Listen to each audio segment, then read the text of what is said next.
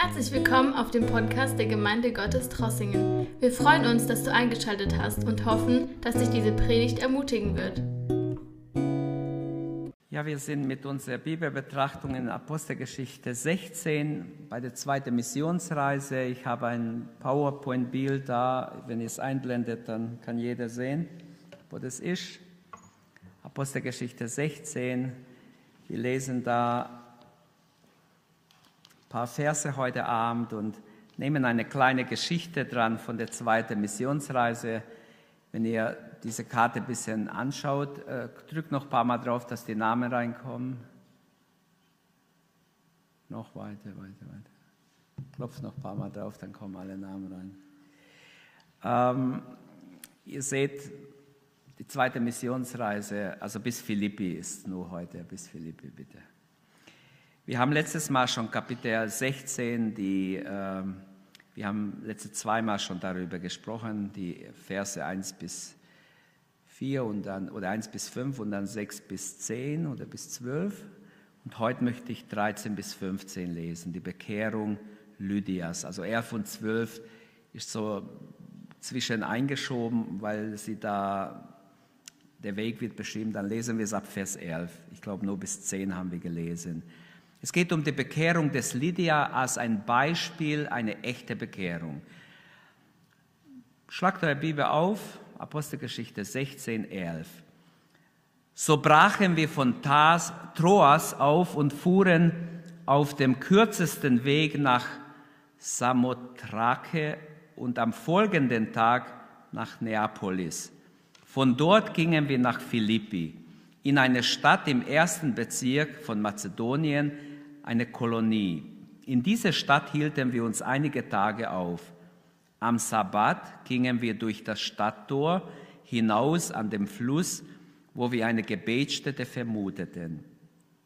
Wir setzten uns und sprachen zu den Frauen, die sich eingefunden hatten. Eine Frau namens Lydia, eine Purpurhändlerin aus der Stadt Thyatira, hörte zu. Sie war eine Gottesfürchtige und der Herr öffnete ihr das Herz, so dass sie den Worten des Paulus aufmerksam lauschte. Als sie und alle, die zu ihrem Haus gehörten, getauft waren, bat sie, wenn ihr überzeugt seid, dass ich fest an den Herrn glaube, kommt in mein Haus und bleibt da.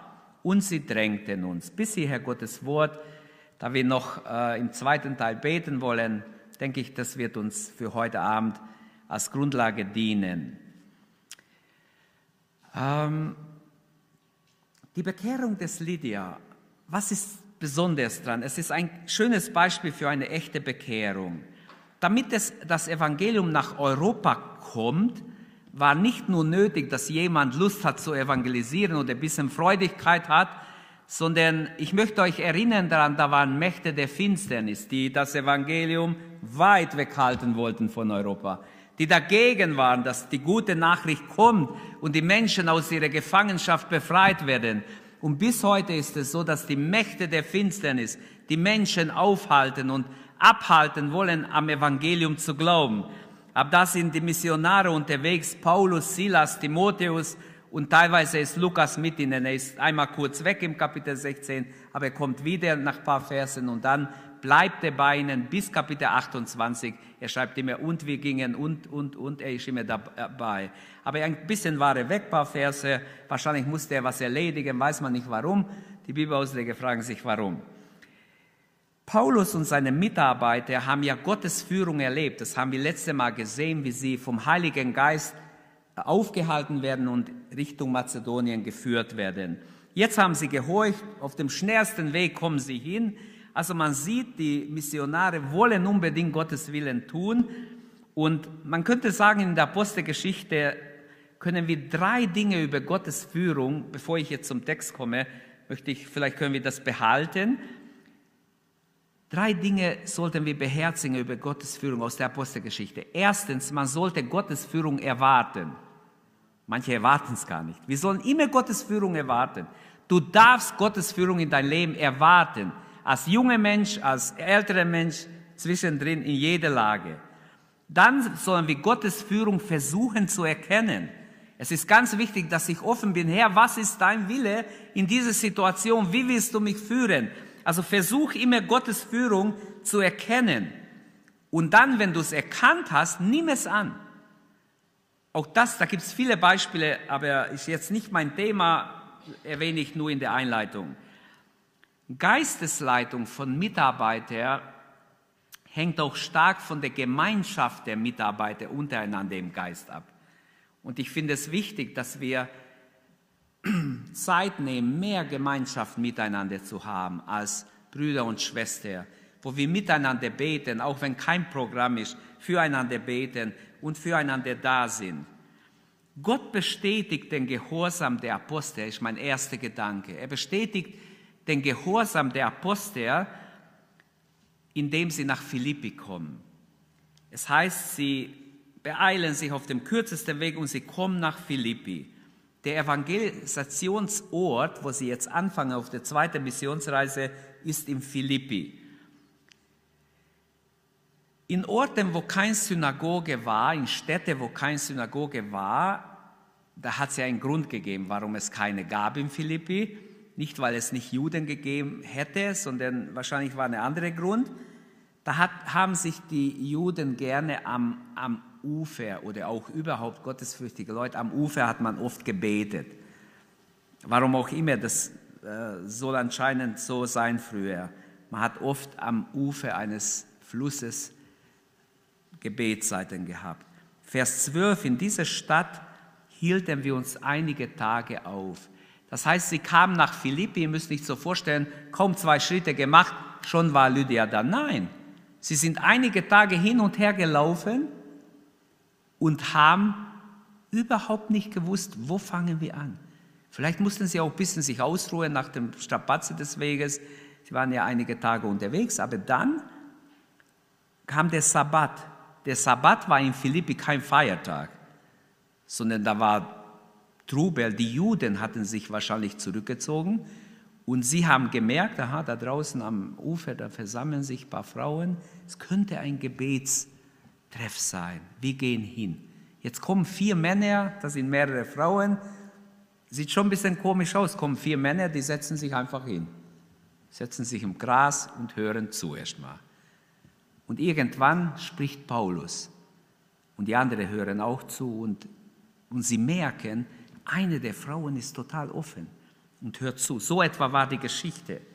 Also wir waren einige Tage in Philippi und sind hin und her gelaufen und dann sind wir am Sabbat.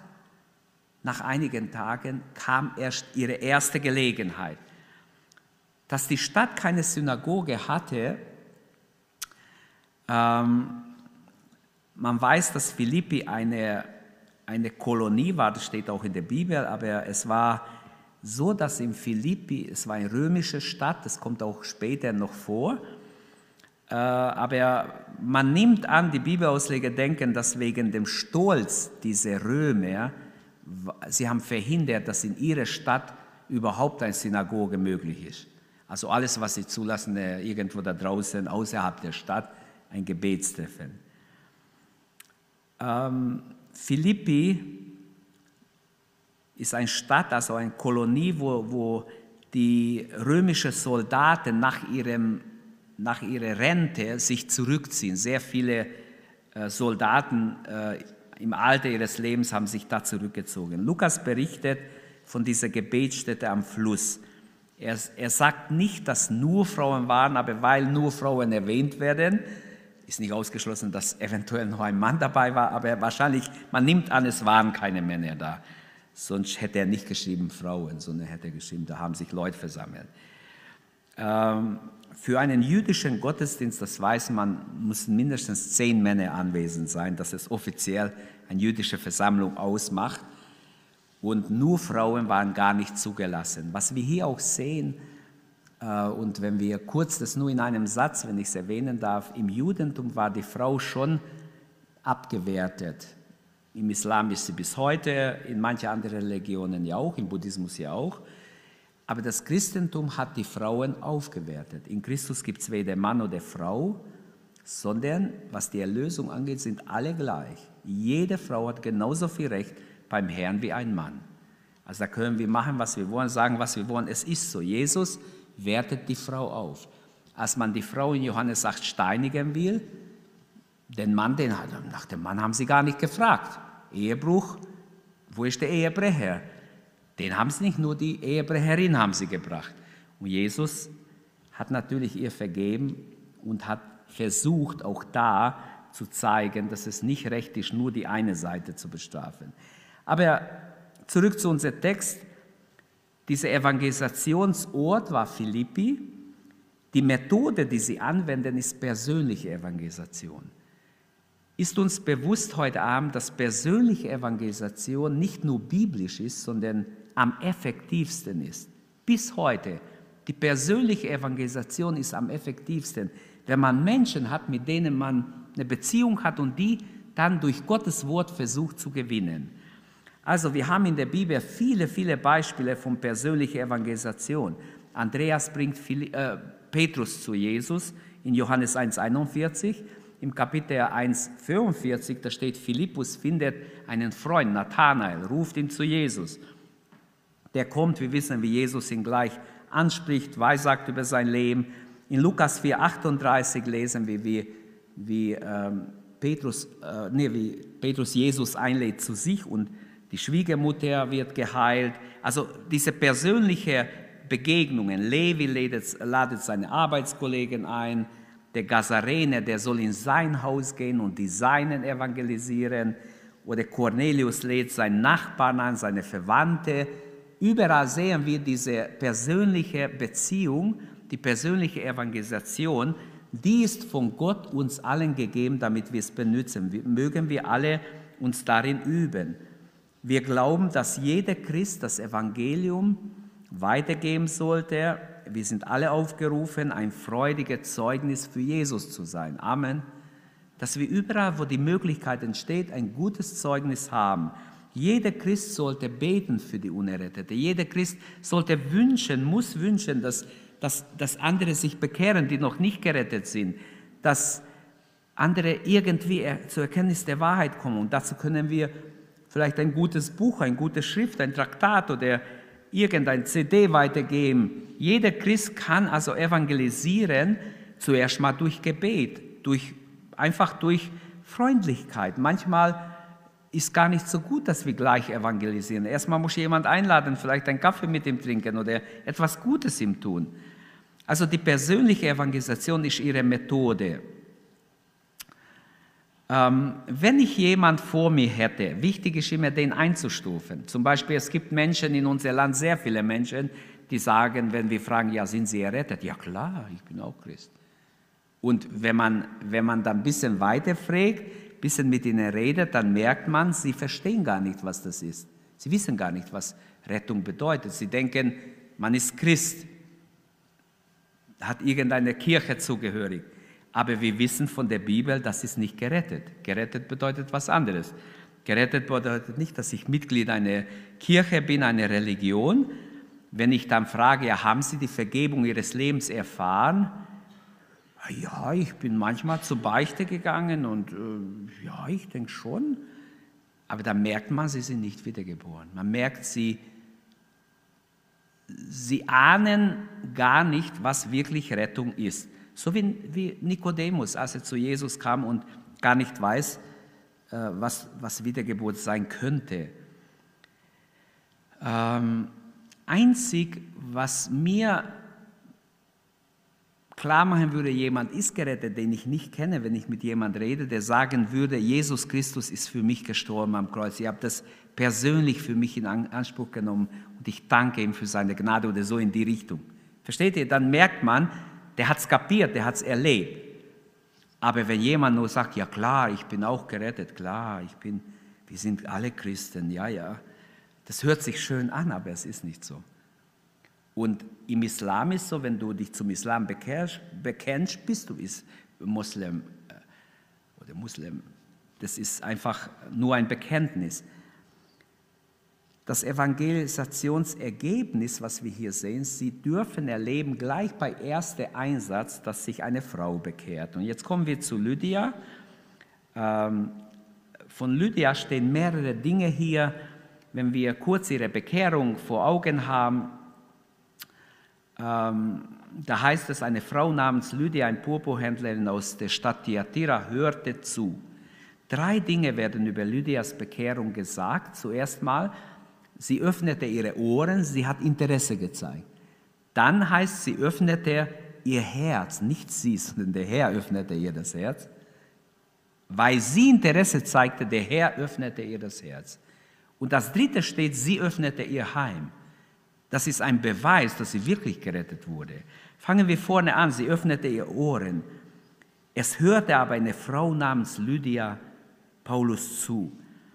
Lydia ist vor uns als eine suchende Seele, jemand, die nicht zufrieden ist vielleicht mit dem, was sie im jüdischen Gebetskreis bekommen hat. Sie, sie sucht nach etwas, sie hat eine innere Leere, aber sie hört. So fängt es an, dass wir hinhören. An Lydia wird aber deutlich, dass es nicht reicht, nur zu hören, das Evangelium. Viele hören, hinhören ist wichtig, aber es ist nicht ausreichend. Gehört haben muss man die Botschaft. Der Glaube kommt aus dem Hören des Wortes Gottes. Also hinhören ist schon wichtig, aber es genügt nicht zur Rettung. Der Glaube an Jesus ist zuerst eine Sache auch des Verstandes, die man auch erfassen muss oder glauben muss. In der Theologie wurde es von den Theologen, zum Beispiel Schlatter, war ein bibeltreuer Theologe in Tübingen früher, vor über 100 Jahren, der hat, der hat gesagt, es, es sind immer drei Stufen wichtig. Das Hören, Glauben und im Leben anwenden. Das führt zu einer echten Bekehrung.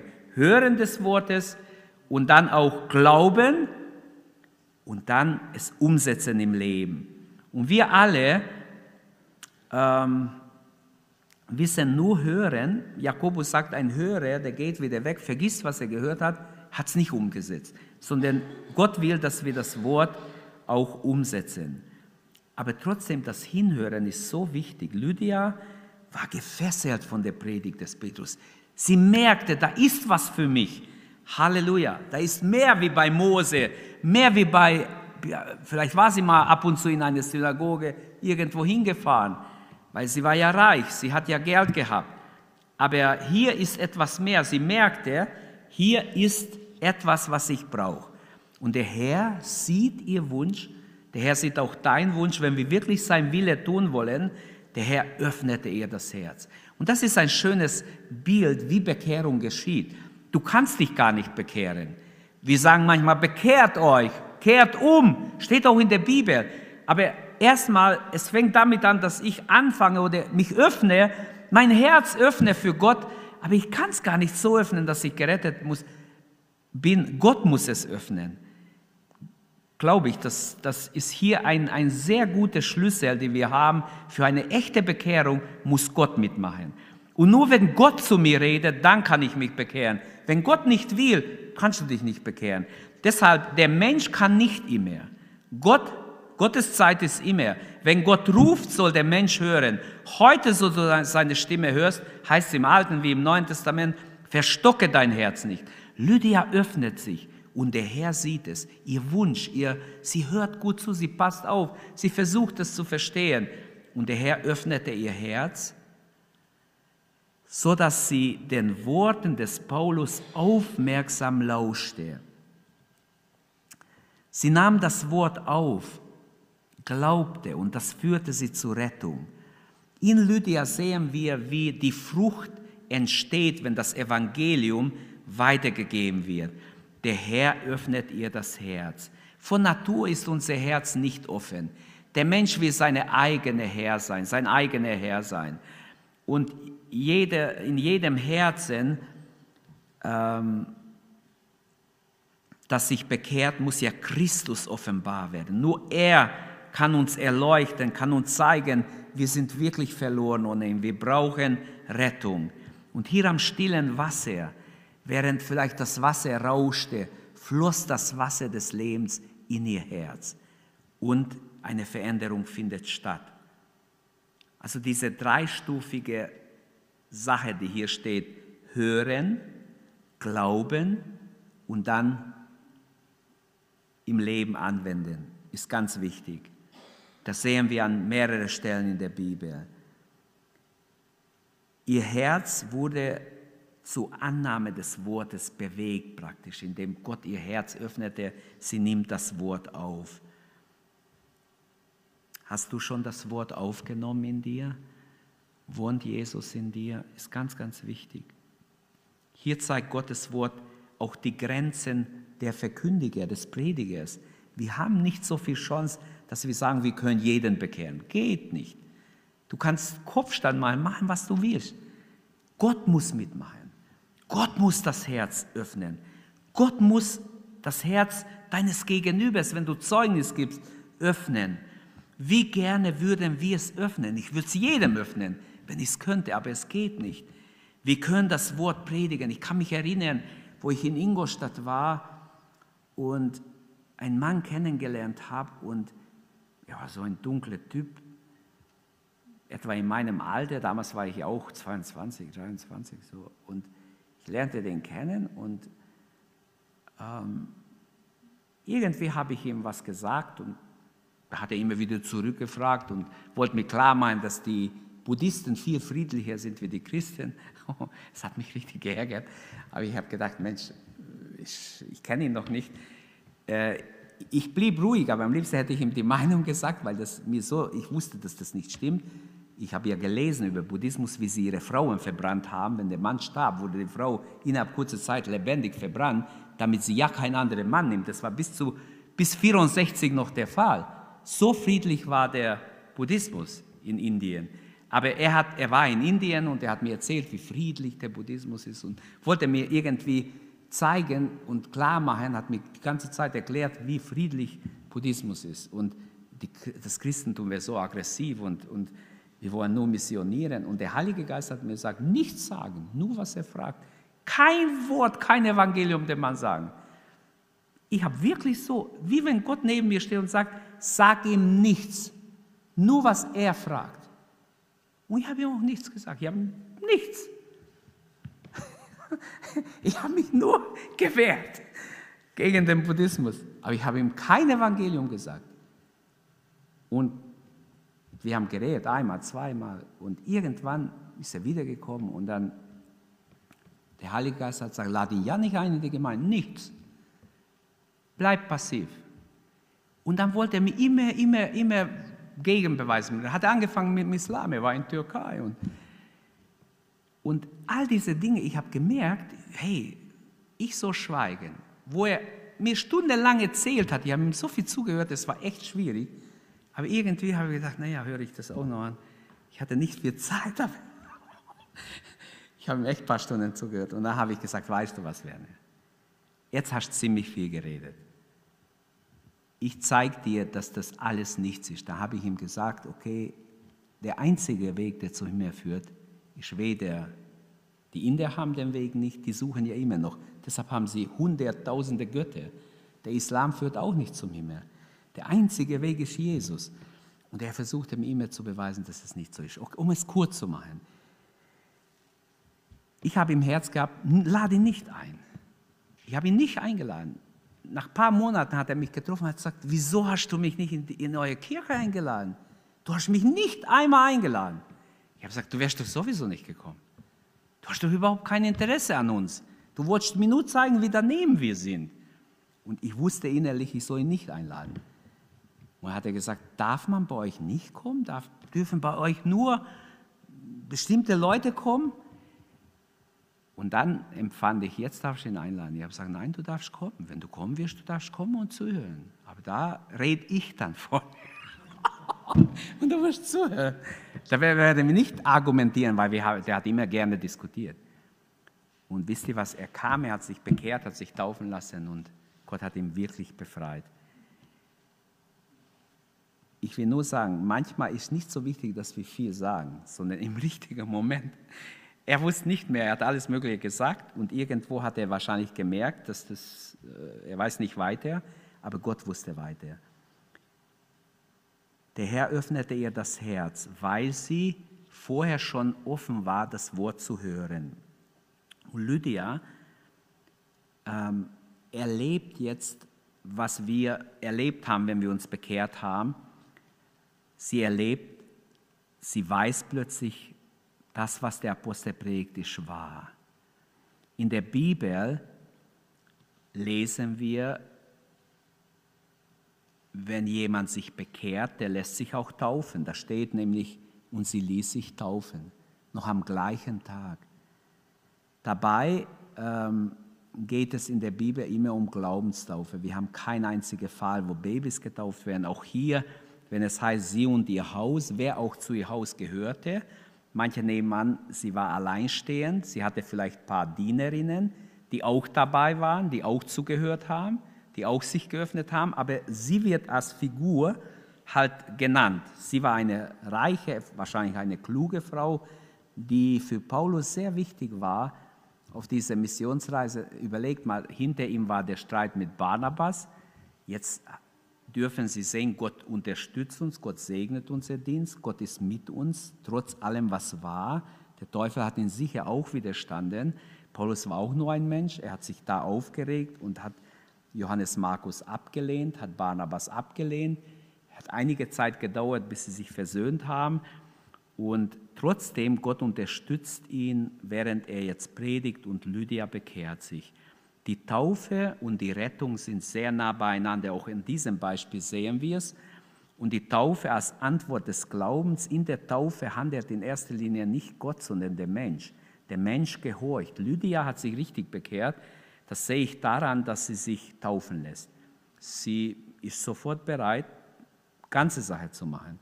Und die Taufe ist die Antwort des Glaubens, ähm, unsere Antwort, der Antwort unseres Glaubens auf Gottes Wort, auf Gottes Befehl eigentlich. Und die Taufe war praktisch in der Urgemeinde immer der, die Eintrittserklärung in die Gemeinde. Erst wenn man getauft war, hat man sich zur Gemeinde gezählt. Und man kann sagen, Lydia hat sich gleich bekehrt am Anfang ihrer Missionsreise und sie wird sogar die Mitgründerin der Gemeinde in Philippi. Sie war von Anfang an dabei, wahrscheinlich eine wichtige Säule in der Gemeinde später. Sie öffnete jetzt ihr Haus. Sie hat gesagt, wenn ihr der Meinung seid, das sieht man auch ihr Demut, sie, sie gibt nicht an, sie sagt, wenn ihr der Meinung seid, dass ich den Herrn, dass ich an dem Herrn wirklich richtig gläubig wurde oder dass ich dass ich das Richtige gemacht habe, dann kommt bitte in mein Haus und bleibt bei uns. Bleibt eine Zeit lang bei uns. Und sie nötigten uns, schreibt Lukas. Sie wollten unbedingt, das heißt sie und wer noch mit ihr war, wer zu diesem Haushalt gehörte, sie war nicht allein, es ist in Mehrzahl. Ähm, sie ließ sich nicht nur taufen, sondern sie war auch gastfreundlich. Und das ist auch ein Frucht des Geistes. Wenn der Heilige Geist jemand richtig zur Umkehr geführt hat, dann wird man auch an andere denken, wird man plötzlich Liebe haben und man ist sofort gastfreundlich. Welch ein schönes Bericht. Kaum sind die Apostel los, gleich am Anfang so eine schöne Bekehrung. Und an diesem Beispiel erweist sich, dass, dass der eine Herr äh, die Leute zusammenführt, die zusammengehören. Stellt euch vor, Paulus hätte normal nie die Lydia getroffen. Aber der Heilige Geist lässt ihn nicht nach Galatien gehen, auch nicht nach Bithynien oder sonst wo im Norden, sondern er muss Richtung Europa. Und da trifft er die richtigen Leute, die er jetzt treffen soll, die jetzt offen sind für das Evangelium. Und so sehen wir eine wunderbare Führung in dieser Geschichte und ich wünsche, dass wir daraus auch lernen, dass auch wir uns wirklich nicht nur Hörer sind, nicht nur ein bisschen, sondern uns ganz Gott hingeben. Mit demütiger Selbstbeurteilung sagt sie, wenn ihr der Meinung seid, dass ich mich, dass ich wirklich gläubig bin am Herrn, dass ich mich bekehrt habe, dann bitte kommt da uns. Wir haben noch viele Fragen. Wir möchten noch viel Gemeinschaft mit euch haben. Wir können noch viel von euch lernen. So ist es immer wieder im Evangelium. Wir hatten diese, diese gleiche Szenen schon ein paar Mal in der Apostelgeschichte. Dann kommt, dann bleibt, dann blieben sie, dann gingen sie, dann predigten sie. Und das war immer wieder bei Paulus auch so, egal wo er hingeht, wo der Geist wirkt, wo er das Wort verkündigt, die Leute wollen, dass er bleibt. Und jedenfalls war Lydias Umkehr für Paulus von großer Bedeutung als positives Zeichen am Anfang seiner Arbeit im Griechenland. Und mit dringender Einladung wird er jetzt eingeladen. Und da haben wir wieder diese Oikos-Formel, nennt man es im, im griechischen Neuen Testament oder im, in, in, in der Theologie. Das heißt, sie und ihr Haus kommt immer wieder vor. Oikos heißt Haus, sie und ihr Haus. In diesem Kapitel kommt es paar Verse später wieder vor. Der Kerkermeister, nee, der, der, ja, der Kerkermeister und sein Haus und auch bei Lydia ist so sie und ihr Haus, wer auch dazu gehört hat. Wie gesagt, es könnten, äh, bei Cornelius war es auch so.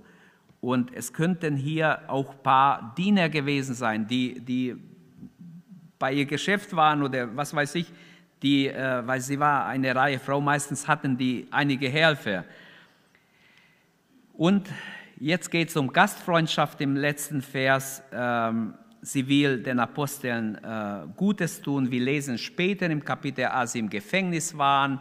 Praktisch, man könnte so sagen, vor der Gebetsstunde, äh, bei der Gebetsstunde, vor der Gebetsstunde bekehrt sich jemand, während der Gebetsstunde bekehrt sich jemand und nach der Gebetsstunde bekehrt sich jemand. Wir werden sehen, im nächsten Abschnitt vor der Gebetsstunde bekehrt sich diese besessene Frau. Lydia hat sich während der, äh, während der Gebetsstunde bekehrt und ein Mann bekehrt sich nach der Gebetsstunde. Sie beten um Mitternacht und wer bekehrt sich? Der Kirchemeister und sein Haus. Also im Kapitel 16 sind drei so schöne Beispiele. Man könnte sagen, vor, während und auch nach der Gebetsstunde. Also wir müssen richtig beten und der Geist wird wirken auch heute. Das ist was, glaube ich, dass Gott uns alle sagen will. Fassen wir zusammen und Jonathan wird uns ins Gebet leiten nachher und wir wollen zusammen beten. Wir wollen auch beten für Errettungen von Menschen. Wir wollen dieses schöne Beispiel, ein kleines Beispiel, nur ein paar Verse, die Bekehrung des Lydia wollen wir nehmen als Beispiel, wie, wie wunderbar eine echte Bekehrung ist. So einfach und doch so echt. Lydia wurde die Weichenstellerin der Gemeinde. Sie war von Anfang an in Philippi. Ich bin sicher, sie konnte für einen Raum sorgen. Sie konnte schauen, wo finden wir einen Raum. Sie ist eine Geschäftsfrau, sie kennt sich aus. Sie hat Geld. Sie sorgt dafür. Das haben wir manchmal gehabt in, in, in den letzten Jahrzehnten auch, wo Leute, wo ein, ein Reicher sich bekehrt hat. Das ist selten. Aber wo sie eine bekehrt hat, sagt, der Raum ist mein Problem. Ich sorge um den Raum. Guck, dass wir irgendwie, dass wir Leute kriegen. Ich kümmere mich um alles andere. Und die haben einfach einen Raum genommen oder gehabt oder sofort gemietet und zur Verfügung gestellt und so weiter. Ähm, sie war auf der Suche. Sie hörte, sie öffnete ihre Ohren, der Herr öffnet ihr Herz, sie öffnet ihr Haus. Also das ist die echte Bekehrung, wo nicht nur beim Hören bleibt, sondern ins Herz geht und dann in die Praxis geht. Klar, auch der Gehorsam in der Taufe ist wichtig. Auch das zeigt, dass es eine echte Bekehrung war.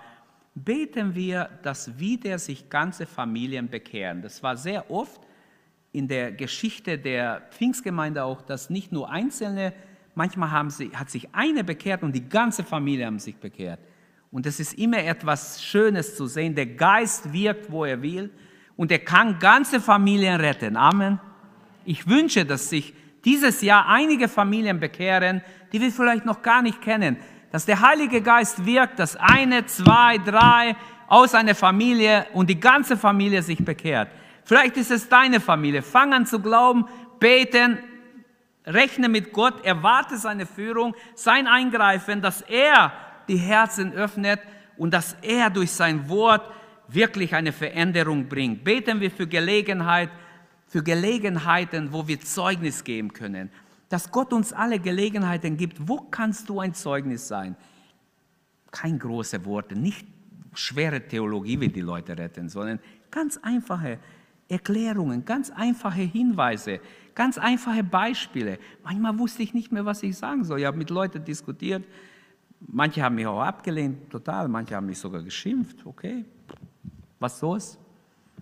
Hat trotzdem Spaß gemacht.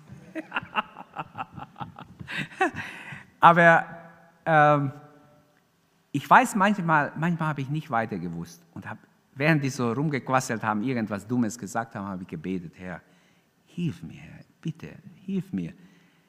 Und dann, das habe ich schon erzählt, dann hat Gott einfach gesagt, erzähl ein Erlebnis. Erzähl, was du erlebt hast. Und es macht, kann einen Unterschied bringen, wenn du was mit Gott erlebt hast, wie du dich bekehrt hast. Erzähl es. Und die Leute können dir das nicht wegnehmen. Sie können einfach das nicht, sie machen vielleicht so, aber, aber du kannst sagen, du, ich habe das erlebt, ich habe das wirklich erlebt, guck mal. Und das bringt sie eher zum Nachdenken als irgendeine Geschichte von irgendjemand. Lasst uns aufstehen und lasst uns ins Gebet gehen und einfach für diese zwei Dinge beten, dass, dass wirklich Gott Familien rettet. Es ist ein großer Wunsch, dass Gott Familien rettet, ganze Familien noch gerettet werden, bevor Jesus kommt. Leute, es kann sehr schnell gehen, dass Jesus wiederkommt. Die ganze Sache ist noch nicht vorbei. Corona, glaube ich, ist vorbei, der geht wieder, Gott sei Dank. Diese Zeit, hoffentlich wird es bald eine Änderung geben, auch mit den ganzen Auflagen. Aber die Gnade Gottes ist noch am Wirken. Wenn die Gnade weggenommen wird, es gibt keine Gnade mehr für Menschen, die gerettet werden sollen. Und jetzt müssen wir die Zeit nützen, diese wunderbare Gnadenzeit, von dem die Propheten sogar sich sehnten. Was für eine wunderbare Zeit muss das sein. Mensch, nur einen Tag würde ich gerne erleben. Haben die Propheten so gedacht darüber, schreibt der Apostel Petrus. So beten wir, dass Gott uns auch Gelegenheiten gibt. Diese zwei Anliegen. Familien sollen sich bekehren und Gelegenheiten, wo, wo du, wo ich, wo jeder von uns Zeugnis geben kann. Deshalb sei offen, erwarte Gottes Führung. Und wenn du es erkannt hast, wirklich, geh darauf ein. Herr Jesus, wir danken dir. Danke, dass du unsere Predigt angehört hast. Wenn dich die Botschaft angesprochen hat, dann teile sie gerne mit deinen Freunden und Bekannten, dass auch sie diese Predigt hören können. Wir wünschen dir Gottes Segen.